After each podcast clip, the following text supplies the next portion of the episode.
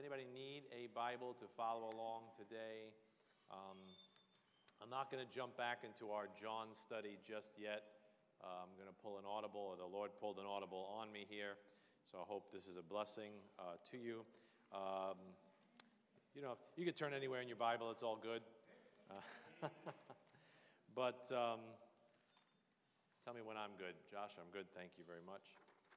Um, now, I'm going to, you know, date myself, but back in the day, when you stayed in a hotel before you had your phone,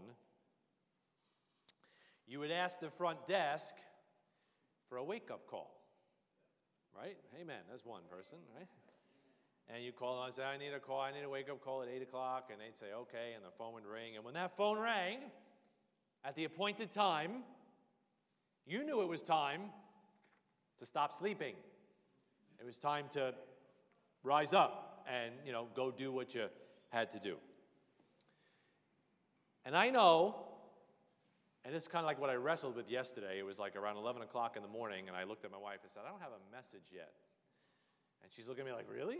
this is going to be a rough day. You know, but um, I was wrestling with a bunch of things because part of preaching sometimes is like knowing the hour in which you're speaking and knowing like what is on people's minds and whether the Lord wants you to address it or just kind of like leave it aside. But I couldn't help but think, I know a lot of people have the Middle East on their mind.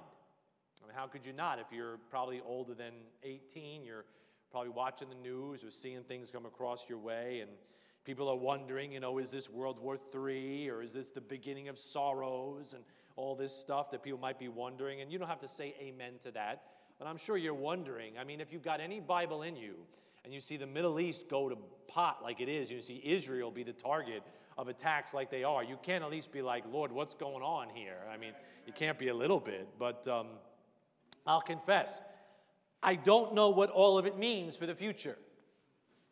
I don't know what it all means for the timing of the Lord's return, other than it's another reminder that He's close. But I can't say it's going to be next year, next week, next month. I can't say that. Nobody can. But this is what I do know I do know from the Bible that the church is supposed to watch and learn from what Israel is going through. In 1 Corinthians 10, you could flip there if you want. I'm not going to flip there. But in verse 11, it's talking about things that Israel went through in the past. And it says those things are written for our admonition, upon whom the ends of the world are come. So we're supposed to always be watching Israel because that's like a barometer, that's a lightning rod, that's a tell as to what God's up to, been up to, will be up to. We're supposed to kind of pay attention a little bit. So I know you didn't ask for this, didn't call the front desk and request this, but what's happening in the Middle East to me is God's wake up call. It's God's wake up call for the body of Christ. And uh, when God rings that bell, it's time to stop sleeping. It's time to wake up. It's time to answer God's wake up call. So I like to just challenge you today with that thought today God's wake up call. Uh, I'm not going to get political. I'm not going to get, but I'm just going to look at the wake up calls that God puts in his writings to the church, maybe contextualize a little bit as to what's going on today, and challenge you a little bit to if you've been snoozing, wake up and uh, rise up one more time because, as I joked with Donna, we're leaving in the morning. And uh, the night is far spent. So, when God allows things to shake you up like this in life, it was COVID a few years ago, that shook us up. Uh, and now it's this, and this is a shakeup. And it's not meant to hurt you, it's meant to maybe wake you. So, God's wake up call. Let's, let's pray. Lord, thank you for this time. Thank you for all you bring into our lives, Father, some things we like, some things we don't like. But Lord, you said all things work together for good. So, Lord, help us to trust you. Help us to lean on you, Father. Help us to surrender and submit to your leading in our lives. The steps of a good man are ordered by the Lord, and he delighteth in his way. Help us to delight in your way, Father. Help us to just, Job said, He knoweth the way that I take. Lord, we don't know tomorrow, but you know tomorrow. Help us to just do what's right in front of us now, Lord, to heed your scriptures and listen to what you have to say. Heed your Holy Spirit, and tomorrow will take care of itself, Lord. But help us today. Sufficient unto the day is the evil thereof. So give us grace for this moment right now, dear Father, to hear your wake up call and respond however you want us to respond. In Jesus' name, for his glory, we ask it. Amen. All right. I'd ask you now to turn to Romans chapter 13. I quoted a little bit, Romans 13. And again, I'm just going to walk through where God tells the church to wake up. It's only four times he talks about it. So I'll hurry through these quickly. But first thing I want to say is very simply this be as nice as I can to myself and you. It's time to wake up, saints. It's time to wake up. Romans 13, verse 11 says, And that knowing the time, and now it is high time we awake. It's high time to awake out of sleep. For now is our salvation nearer than when we believed. This great book of doctrine, the book of Romans, a great book of doctrine, a book about justification by faith. We trace all of our fundamental doctrines as New Testament Christians to the book of Romans. And chapters 1 to 12 is the, uh, the justification by faith, and Romans, uh, Romans 1 to 11, I should say, is the justification by faith, all the doctrine. And Romans 12 to 16 is the walk of faith. That's all the deeds. And right here in Romans 13, the great book of doctrine turns the corner with a warning to Wake up. Wake up, saints. He says right there, and that knowing the time. You ever wake up in the middle of the night and check the time? You ever do that? I do that, right? You wake up, maybe you're roused, go to the bathroom, whatever it is. Teenagers, that happens, right? You go to the, you get a little, you start going to the bathroom in the middle of the night, right? But you, you wake up middle of the night, you go to the bathroom, something, you check the time, because you want to see like where you are in the night. Like how much more do I have left to sleep? How much more do I have left to snooze? You want to kind of see when you are. Hey, do you know what time it is, Christian? You checked your watch in the night? And seeing when you are and how much time you may or may not have left. Do you understand the time you're in, believer? You understand the time you're in? Go back to First Chronicles. Go way back in your Old Testament to First Chronicles, which is a bunch of chapters that you probably don't read very closely. But First Chronicles chapter 12. The first like I guess, 10 to 12 chapters just name after name after name after name. And when God just does something that seems so boring, and it's boring, I'll be honest with you, it's boring. I mean, this one begot this one, and this one did that one, and this one was this one. And, but when God kind of sticks something in there that's different, and God adds a little comment about somebody in there, it should jump out at you. Because it's all these names, and then God will say something about a guy named Jabez or some guy over here like that. And, you know, here he's talking about all these names of the tribes of the children of Israel, and he's in chapter 12, which is the number of Israel, and he's going through the tribes of Israel. And he says in First Chronicles chapter 12, down by verse 32, he mentions the children of Issachar, which were men that had understanding of the times, to know what Israel ought to do. Do you know the time? Do you understand the times? If you know the times you're living in, you'll know what you ought to do. Do you understand the time, Christian? I remember Rachel's dad many years ago preached a message. You know what time it is? And I, she might not remember it, I remember it, but just over and over again, he kept saying, Eddie Keeley, you know what time it is? You know what time it is? And that's the only thing I took away from that message, was just that question. Do you know what time it is? Do you understand what time you're living in for such a time as this? Do you get it or are you still sleeping? You got to kind of wake up and recognize hey, what time am I living in? I mean, globalization, sexual perversion, um, uh, immorality abounding, and now on top of all of it, Israel's in the midst of a war that they haven't experienced for 50 years. You got to slap some cold water on your face and say, Whoa, what time am I living in?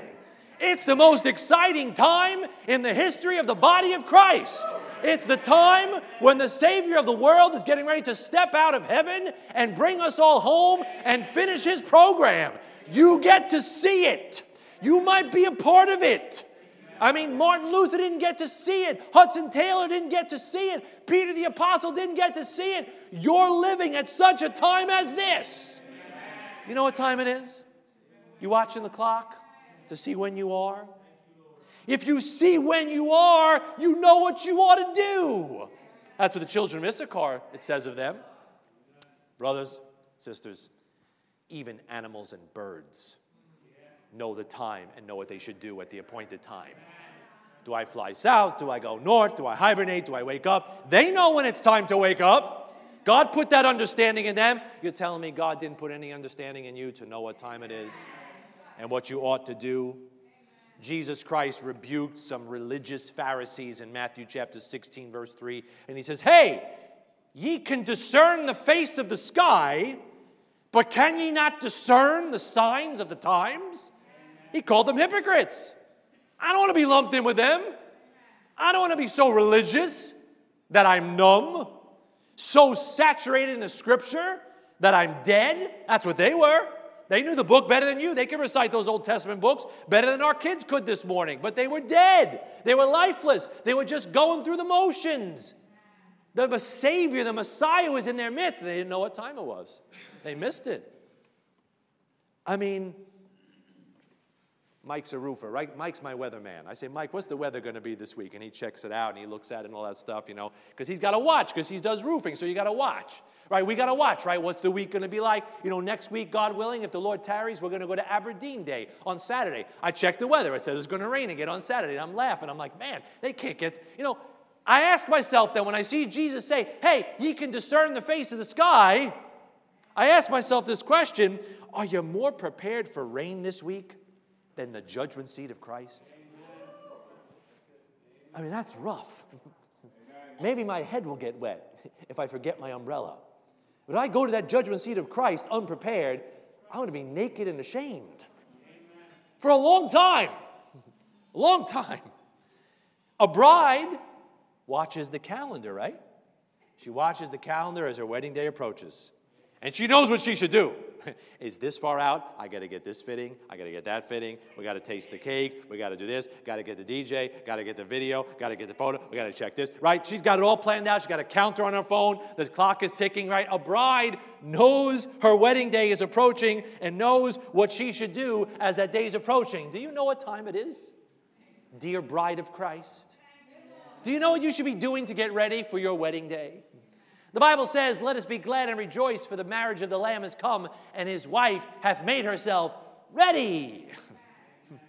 God's not trying to play a game of hide and seek. It's not like, ready or not, here I come, but for some of us, it's going to be like that. Like, whoa, what the? We should be getting ready. Do you know what Issachar means? Issachar means his reward will come. Let's put it all together. If you understand the times, you get his reward. The men of Issachar understood the times, and their name means his reward will come.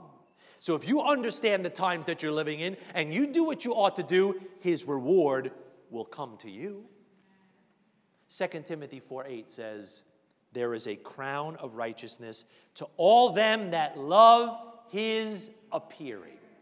That's it a reward just for looking for them. a reward just for waiting for them. a reward just for watching for them. But how can you possibly love something if you're never looking for it? That doesn't work. Go back to Romans 13. Oh, it might be quiet today. but it's not this is not this is just a challenge to you i'm not i don't have any inside information i'm not like trying to skin anybody i'm just trying to challenge you like i'm challenging myself Romans 13 11 says, and that knowing the time, that now it is high time to awake out of sleep, for now is our salvation nearer than when we believed. He says, if you know the time you're in, you know it's high time, you wake up. High time. We don't use that language today. It's high time. You know what that adjective high means? Not what you're thinking right now, but high time means something is full, something is complete, something is just about over. So it's high time you wake up because the night, verse 12, the night is far spent, the day is at hand. So I read that and I got to ask myself if it were high time 2,000 years ago, don't you think it's high time today? I mean, it's time to wake up. When the alarm goes off tomorrow morning, you get up, you get ready for work. Or maybe you'll wake up right before the alarm, like I always do. You'll see, how much time do I have left? Right? But you know what God's saying right now? Hey, the night's far spent. Time is almost. So, what if the Lord doesn't come for 100 years? Your time is almost up. If the Lord doesn't come back for 100 years, because I'm not going to set a date, I'm not, I don't know. But every day it's closer. It's closer than it was five or so years ago when we started this church. It's closer than yesterday. It's closer every day. The countdown's getting closer every day. Time's almost up. When God's wake up call goes off, are you really going to keep sleeping? Is that what you're going to do? God's going to shake up the world like He's done over the last three or four years, and you're just going to stay asleep? You're going to keep living like you live forever? You don't live forever. You're going to keep living like there isn't a judgment seat of Christ in your near future. You're going to keep living like you're not going to see Jesus Christ face to face, mano a mano, and stare at his eyes and see those nails in his hands, those scars in his brow, those piercings in his side. You're going to see those things. You're going to keep living like you're not going to give an account? Like, I got to ask myself the questions I'm asking you, and I'm not mad at you, I'm mad at me. Are you nuts, Pat? Are you, when are you? It's time to wake up. Doesn't mean you don't enjoy a dinner with your family. Doesn't mean you don't enjoy a vacation. You thank God for all those things. But you, you wake up a little bit and say, hey, this is what life's all about. This is what's really happening. So the first thing I want to challenge you with is just that if you're saved, and if you're not saved, that what I'm saying might sound like the most crazy stuff that you ever heard. But just sit tight, because I'll, I'll try to plug you in. But if you're saved, it's time to wake up, saints. Let's go to 1 Corinthians chapter 15. Let me give you another challenge here. 1 Corinthians 15 34. How about number two? I'll give you number two. It's not just time to wake up, saints. It's time. Oh, this one's going to hurt. Just brace yourself, clench.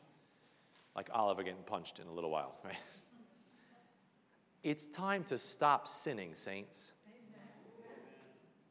I know you'll never get complete victory.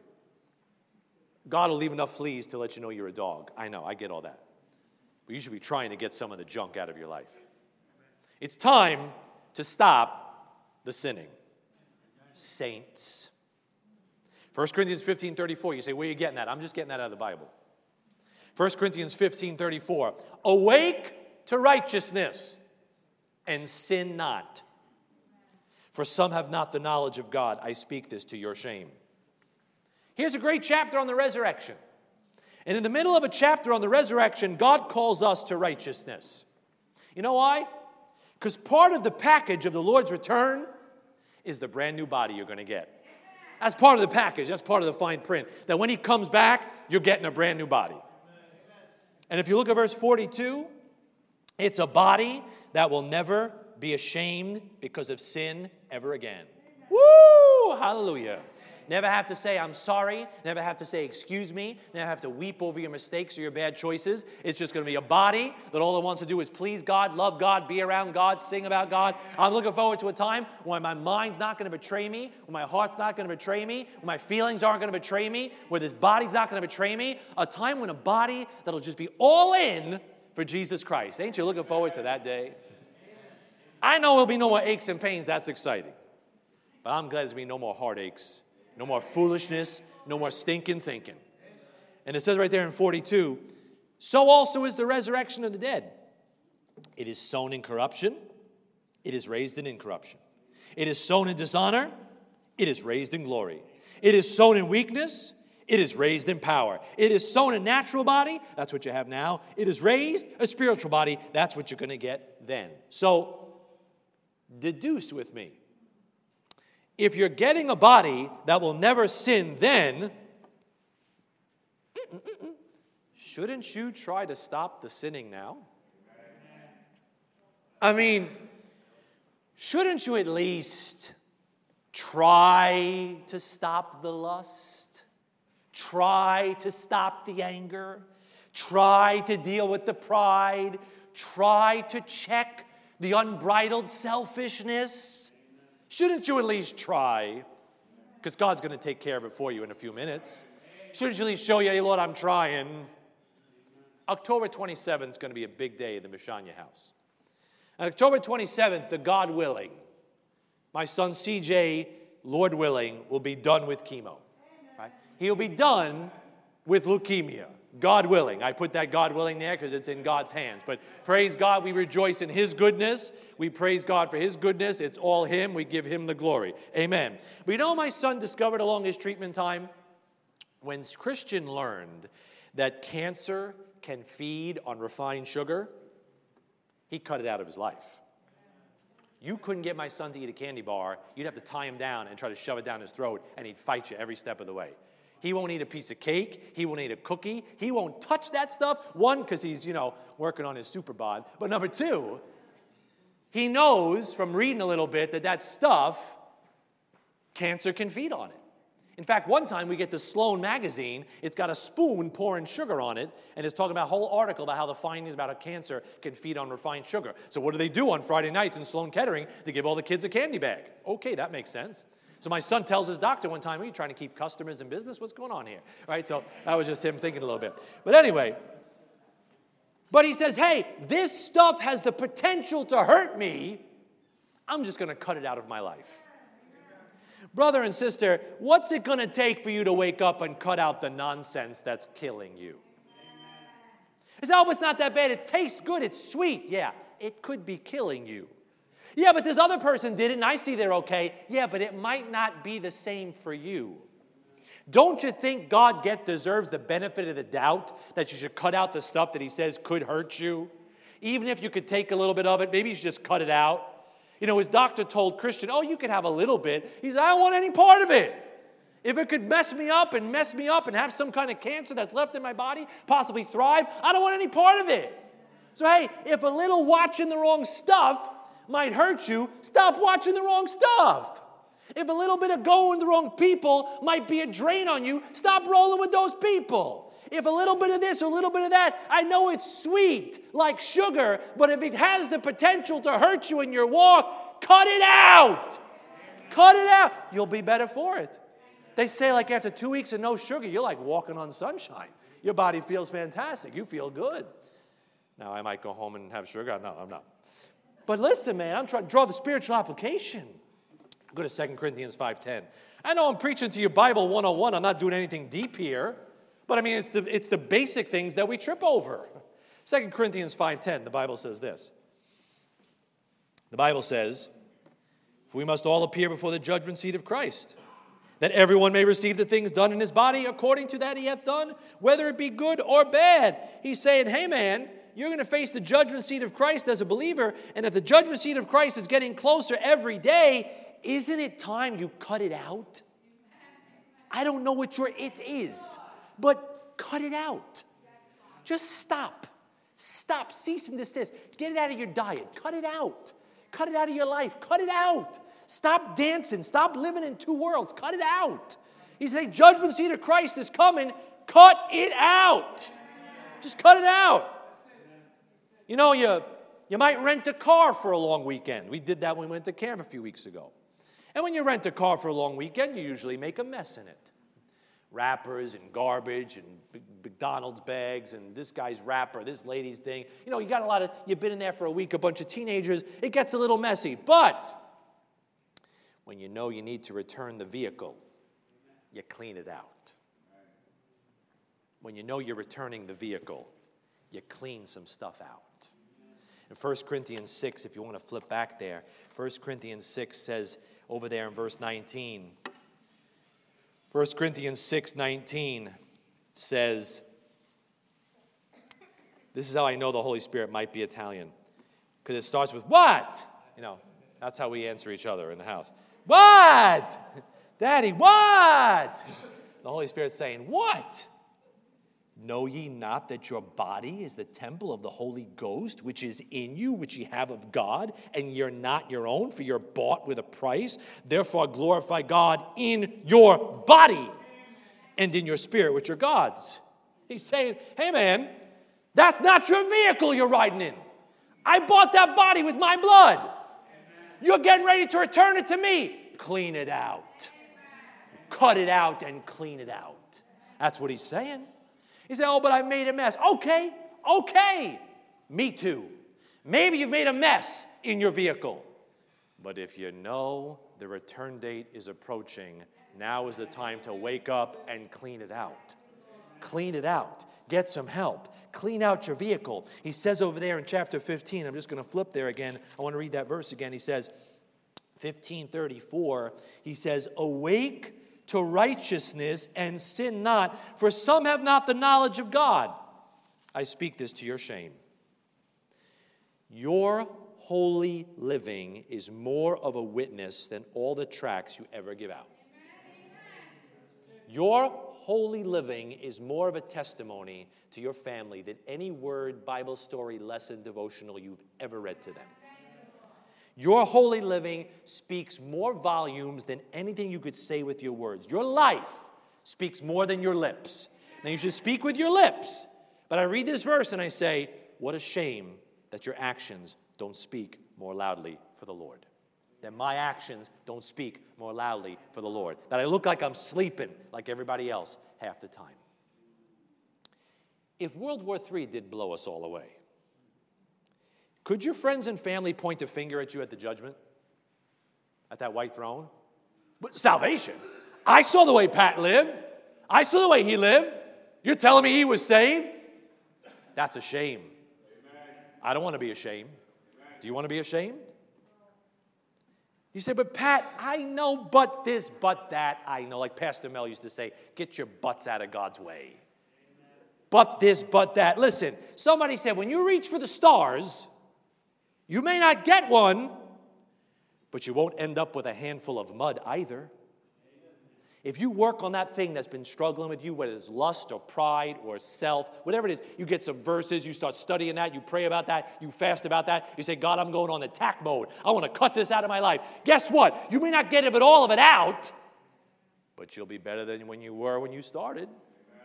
You won't be any worse if you try to get the sin out of your life. I guarantee you'll be better. So it's time to stop the sin, saints. Number three, go to Ephesians chapter 5.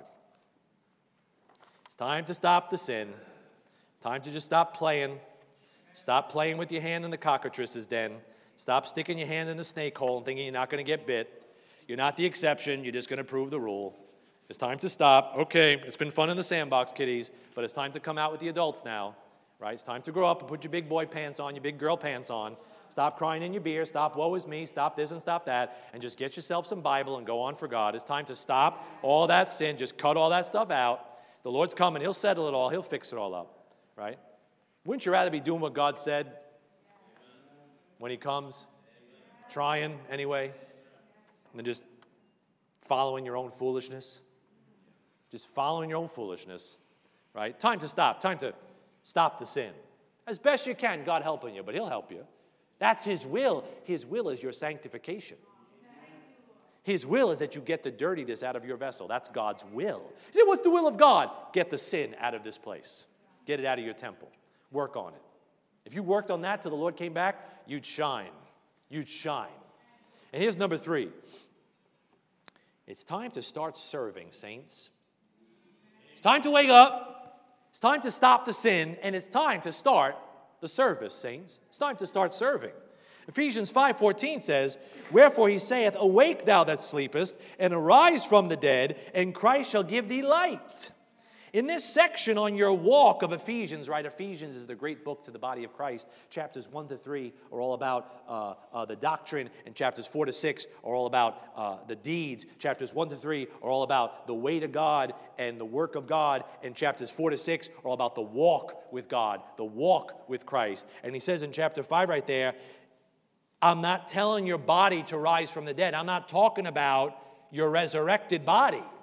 It's not what he's talking about here. He's talking about your resurrected walk. See verse 2?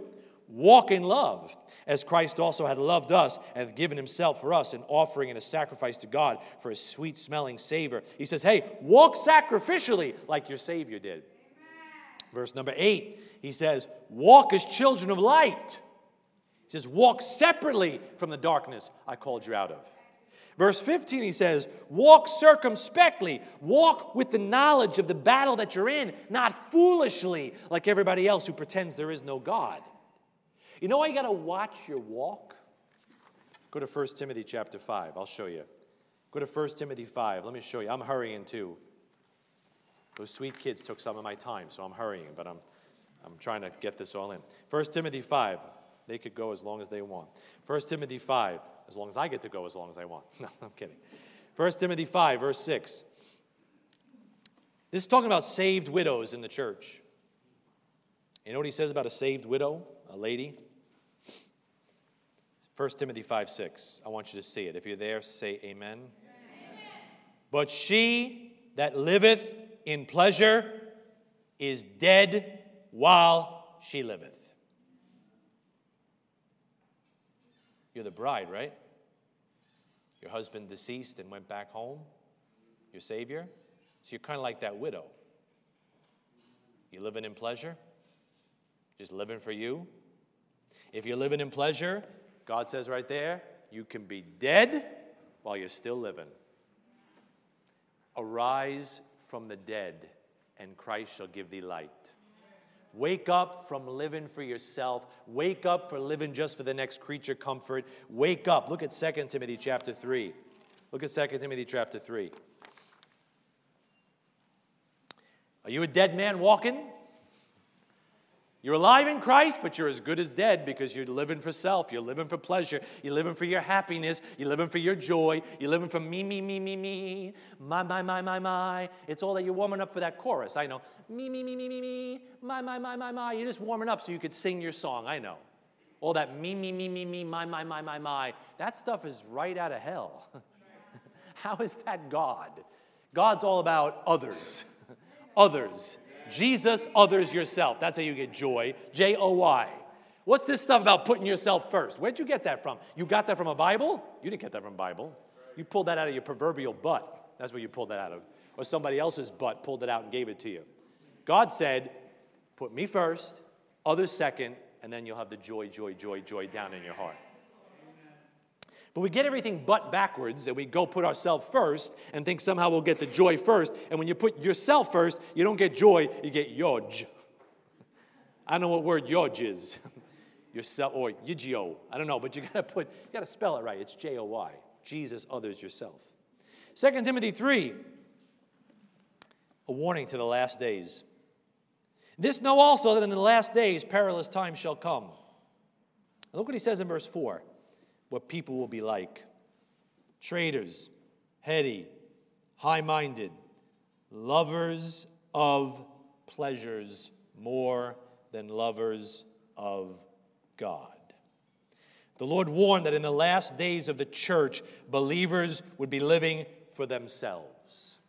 God called us out. 2,000 years ago, the Holy Spirit said, Timothy, you know what's going to happen? Everybody that professes my name is going to live for themselves and forget all about me. Lovers of pleasures. And if God's given you his wake up call, don't you think it's a good time to start living for the Lord? I don't want the keys to your boat. I just want you to live for God and put him first on the throne of your heart. That's what I'm after. That's what he's after. Let's go back to Ephesians 5. Look what he says back there in Ephesians 5. Ephesians 5. Like I said, I didn't expect a lot of amens on this. It's a, it's a sobering, challenging message to preach, because I got a target on my back preaching it, because you're all sitting there watching me now and saying, oh, let's see what he's like. I'm going to watch him like a hog. Let's see if he practices what he preaches. I know I got warts and all, just like you.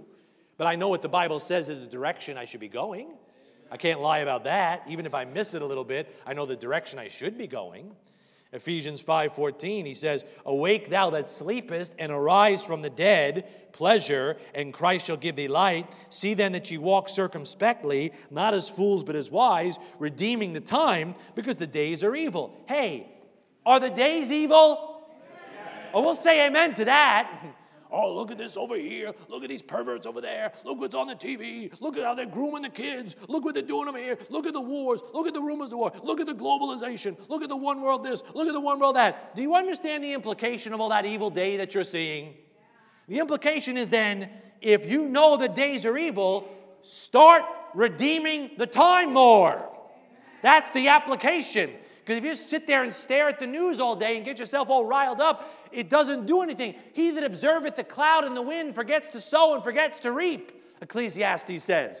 I'm not just watching the storms of life. Oh, look at the storms of life. Look at the spirits. Look at this. Look at that. No, God says, get yourself some seed and sow, and get yourself some water and reap. Because if all you're doing is, oh, look at the signs of the times, look at the look at the wind, look at the clouds, look at the storm on the horizon, God says you're missing the point.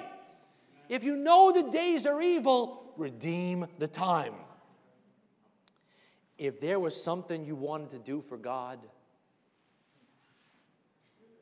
now is the time to do it. I don't know what you're waiting for. Rapture number two, I don't know what you're waiting for. Door number three, I don't know what you're waiting for. But if there's something on your heart, I want to get involved in the ministry, I want to read my Bible more, I want to pray more faithfully, I want to hand out tracts, I want to go to one of these. I don't know what it is. I don't know. But if there's something on you, I want to witness to my family, I want to write somebody a letter, I want to, hey, if there's something out there that you're wondering about, something out there that you're desiring, well, then now is the time to do it. You know, in baseball, I'm not a big baseball fan. I know we got some baseball players in here, but in baseball, when there's two outs, right, Matt Mayetta, you run on everything.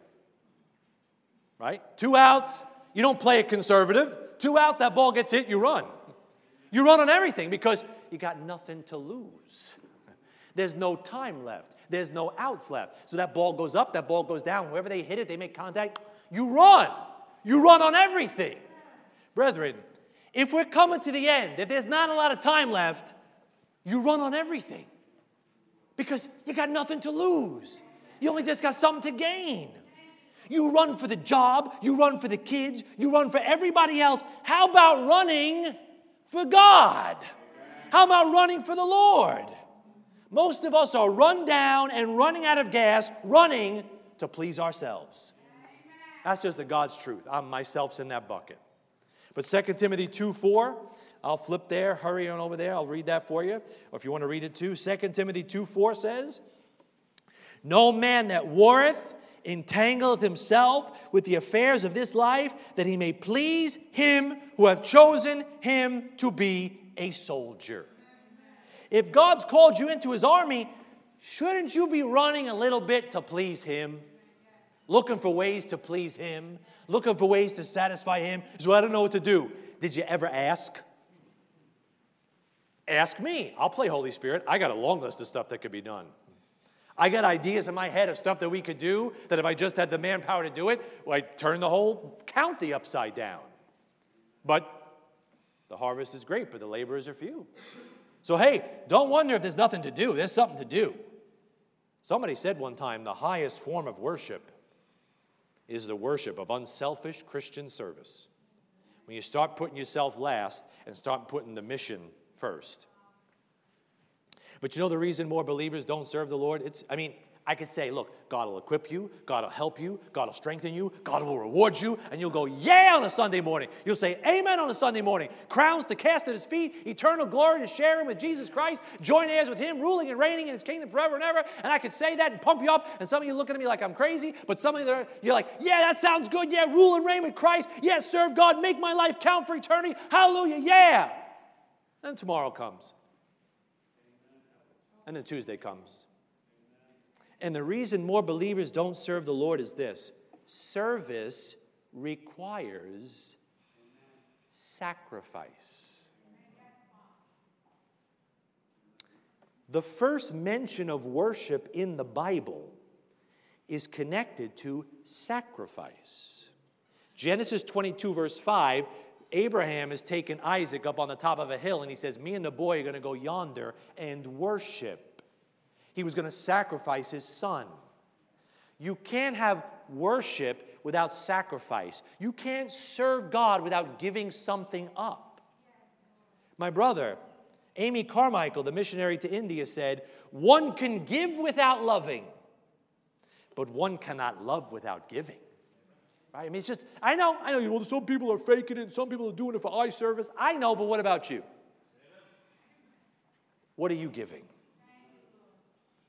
Another preacher said, No sacrifice should be too great for him who gave himself for us. I mean, if the first time of worship is a man giving his son up, what do you think is at the center of it, guys? God wants you to remember when you worship me, what are you sacrificing? Because I gave my very best. I gave my son. What are you letting go of? What are you giving up? What are you laying aside that you might worship me, serve me? I know this hurts, but it needs to be said. It's God's wake up call to all of us. It's time to stop making Jesus Christ part of your life and make Jesus Christ all of your life. So that sounds fanatical. That is the normal Christian life. Nobody read the Bible and said we're supposed to be lukewarm, tepid Christians who go to church once in a while when it fits our schedule. You didn't get that from the New Testament. But we've gotten so far removed from Bible Christianity while professing to be Bible Christianity. It's time to wake up. It's time to stop giving God your scraps and start giving Jesus Christ your main course. It's time you stop fitting Christ around your calendar and fit your calendar around Christ.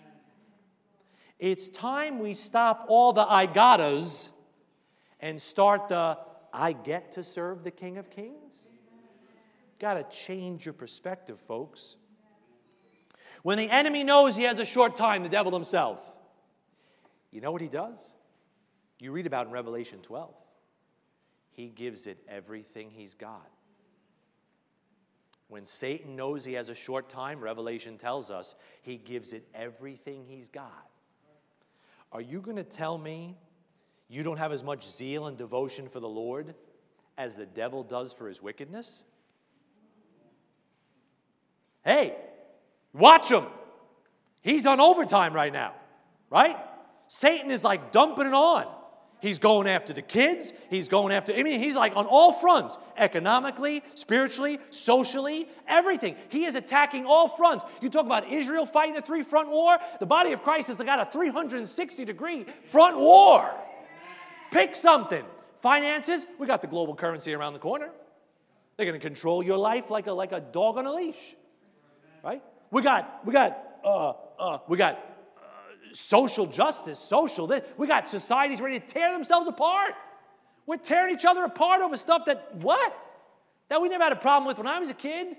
We all played in the same kickball game if we were purple or blue or yellow.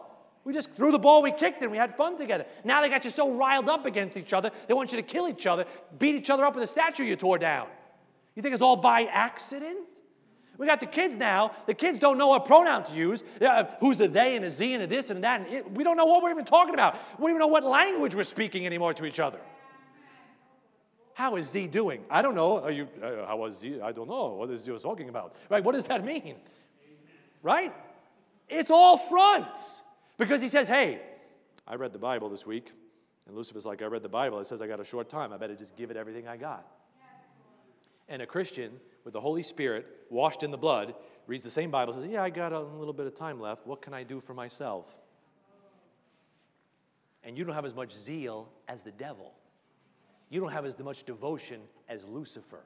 You're getting out passioned by split foot, who doesn't know salvation, who doesn't know Jesus Christ, who's just got a heart like an adamant stone.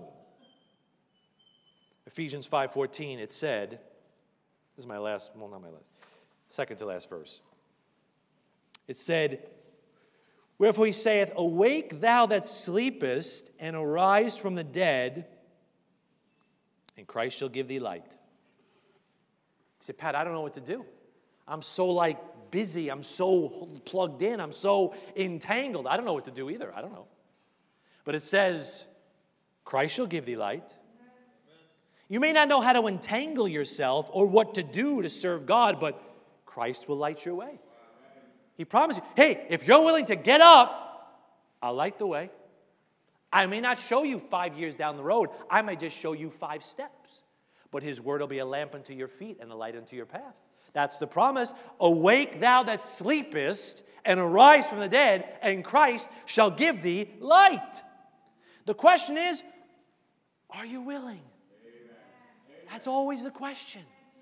The question is the same question Jesus asked Peter Hey, Peter, Simon, son of Jonas, lovest thou me more than these?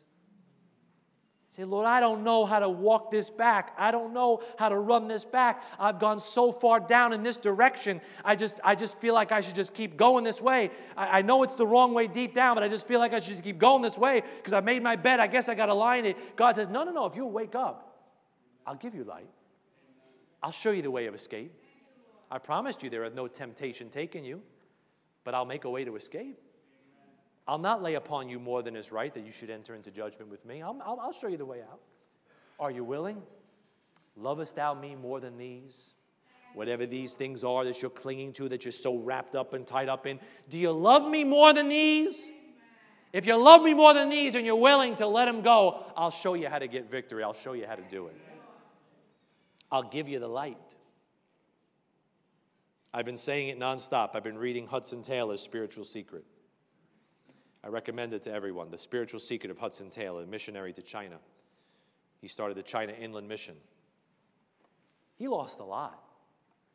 I'm so convicted by it, I could barely even read it sometimes. I share it with my wife the next morning, I weep. He lost his wife, his first wife. Sad. He lost Anne.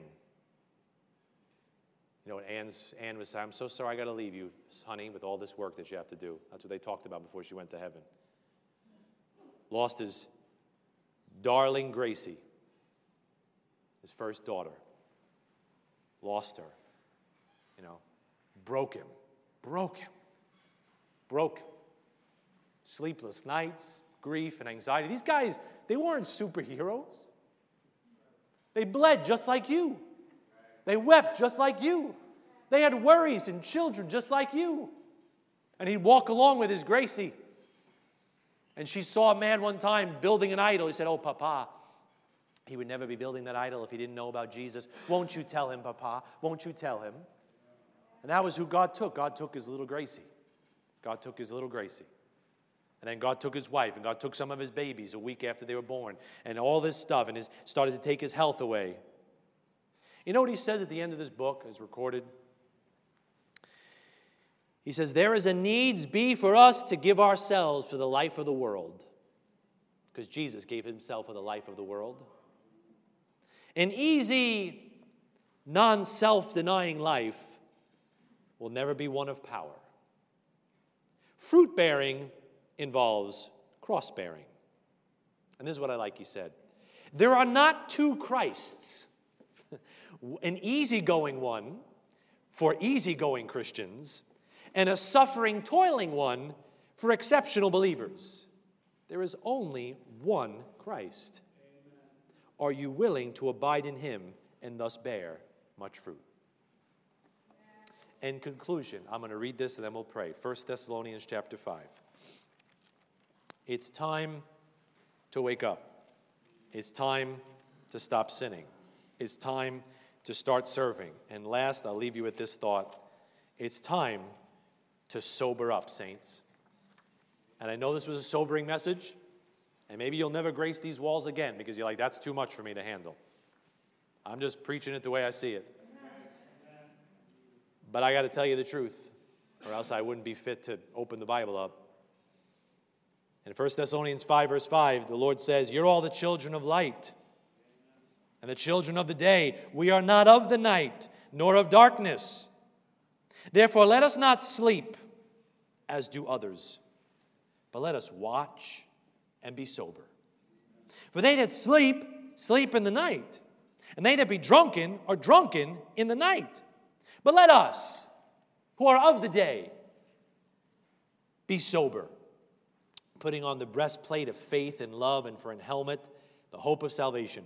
For God hath not appointed us to wrath, but to obtain salvation by our Lord Jesus Christ, who died for us, that whether we wake or sleep, we should live together with him. He's saying, whether you wake up or stay asleep, Jesus is coming for you. Whether you wake up and, and do the things we talked about today, or you just take this message and say, okay, what's for lunch, and forget everything I said, it doesn't matter as far as God's concerned. If you're saved, guess what? He's coming for you. Wouldn't you rather be awake when He came? Wouldn't you rather be watching when He came? Oh, how uncomfortable it is when you oversleep for something important like work. Oh, I hate that. You wake up late for work and you're like, ah, you know, you're running, your heart's racing. You get, I hate that. I hate it. it drives me crazy. I hate, that's why I wake up before the alarm because I just hate it so much. I hate like running out the door unsettled like that. How uncomfortable it will be for a believer to be caught snoozing when the trumpet sounds. You think it's upsetting to be late for work and be like, oh, you know, you know, oh, and you're running out the door. What's it going to be like if the trumpet sounds and you're sound asleep? Because whether we wake or sleep, we're going to live together with Him. It doesn't matter. You don't hasten His coming. He's coming on His schedule. It's you're to be awake for it or you're to be sleeping for it. But whether we wake or sleep, we should live together with Him. People have been talking about World War III. The threat of nuclear annihilation, right? That since Ukraine, that's been talking about. Somebody going to push the button? Fancy this thought, and then we'll pray. What if someone pushes the button? What if somebody pushes the button? The world's going to hear boom, and you hear your bridegroom at the same time. What if it goes down like that? What if when he go, the world goes boom, you're hearing, come up hither? You won't be able to sleep through God's wake up call then. So, why would you want to try and sleep through God's wake up call now? Let's pray.